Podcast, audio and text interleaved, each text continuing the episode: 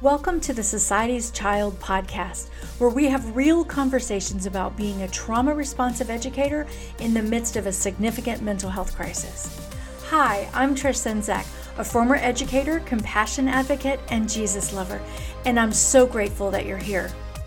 Are you feeling confuzzled about your students' behavior and needs? You're not alone. If trauma informed strategies leave you wondering, what's next? Don't worry. My friend, I've been there too. As a foster mom and a child of complex trauma mixed with my experience as a teacher, it's led me to finding a compassionate, whole child approach that's evidence based, practical, and transformational, and I'm so eager to share it with you. Whether you want to connect with your students on a deeper level, create a trauma sensitive environment, or you just need a little bit of encouragement or support, you're in the right place. So grab a drink, a pen, or your earbuds, and let's work together to create a safe and student attuned trauma responsive school culture. Society's children need you. So let's get started. Hey, sweet friends. I hope that you've had a great weekend. And I hope if you watched the Super Bowl that your favorite team won. So, today I'm excited to talk to you about self reflection. I believe that we are encouraged to examine our thoughts, our actions, and intentions. While we do understand that humans have a sinful nature, there is this big emphasis on repentance, forgiveness, and striving basically to live according to the teachings of Christ. Today, I want to talk to you about that principle of self reflection. So, the scripture that I want to share with you right now is Galatians 6 4 through 5, and it says, each one should test their own actions, then they can take pride in themselves alone, without comparing themselves to someone else, for each one should carry their own load. The Bible tells us often not to look at what other people do and compare ourselves, that we're supposed to live in our full identity um, in Christ. We're really supposed to walk and be responsible for our own actions. For me as a parent, I've struggled with that comparison or even with teachers and being in my own classroom and looking at what other teachers are doing, it's very difficult to really focus on my own and not compare or try to live up to someone else's standard. And as someone who studies trauma and as a previous educator, I've had a lot of realizations about my behavior and how it has or does have an effect on the children that have been in my care, the students that I've taught.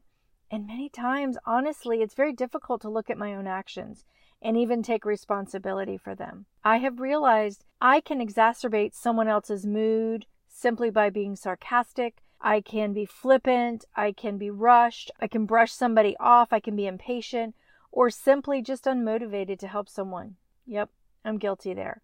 And as a mom, I've had to take a step back and look at things I've said, things I've uh, realized that I've done, whether on purpose, unconsciously, subconsciously, or sometimes intentionally, I've had to look at my behaviors in that.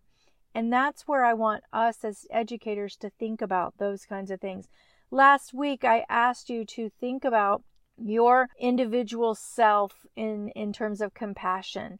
And having, uh, there was one part of it that I said, have compassion for yourself as to where you are. And if you didn't get a chance to listen to last Monday's Monday Mindset Matters, go back and listen to that because it's definitely something to really take and put into your tool belt and really help you move forward. I've had to come to terms with some of the things that I've done and make amends to my kids, make amends to students, and some I still probably, as my recovery would say, still have students that I need to make amends to. And I want to encourage you to kind of do the same thing. Taking a look at our own behavior is very challenging, even when we're not used to doing that. And so I know in my recovery, like I mentioned, steps four and five were the most pivotal for me and if you don't know anything about working the 12 steps of recovery, it is a very cathartic process if it is done deeply and thoroughly. And they were some of the most life changing steps for me to walk through. So I want to encourage for educators, anyone working with other people's children, whether they've experienced trauma or not,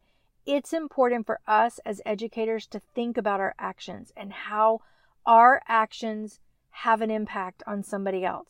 So these verses encourage you for self reflection and encourage us to take responsibility for how our actions have an impact, whether it's with in comparison with somebody else or not. It's basically look at your own behavior, look at how we're showing up in front of people. So, my friends, this is an opportunity for growth. It's an opportunity for self reflection, and you're only responsible for your side of the street.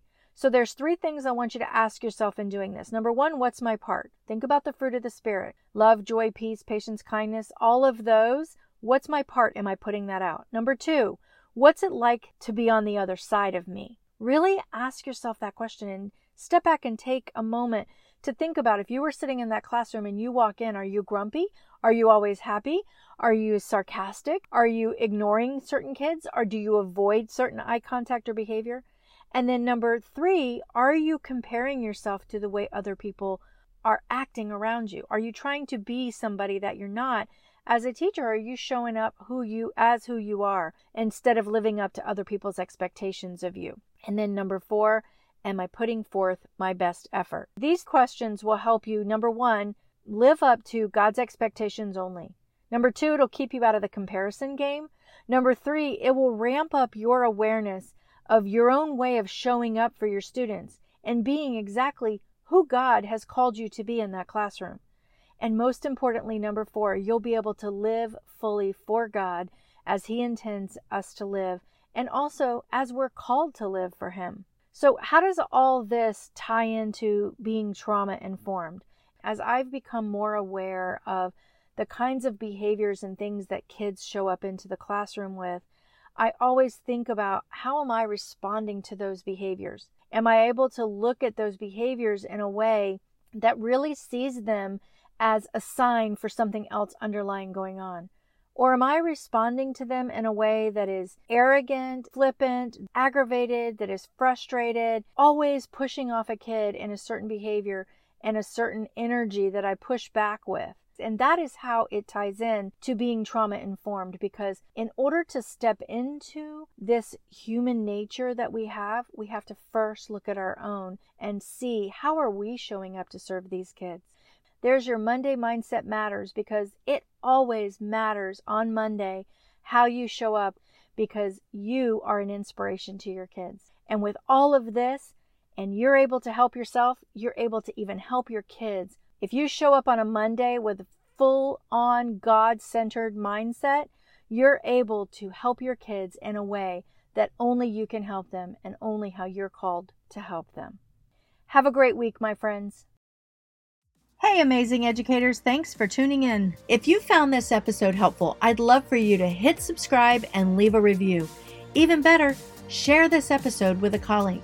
And hey, I'd love to connect with you on social media. You can even join my Facebook group for some extra support and a dash of inspiration. I've left all the links in the show notes. Until next time, my friend, remember, you're not alone on this journey. You've got this. Keep making a difference and stay teach tastic.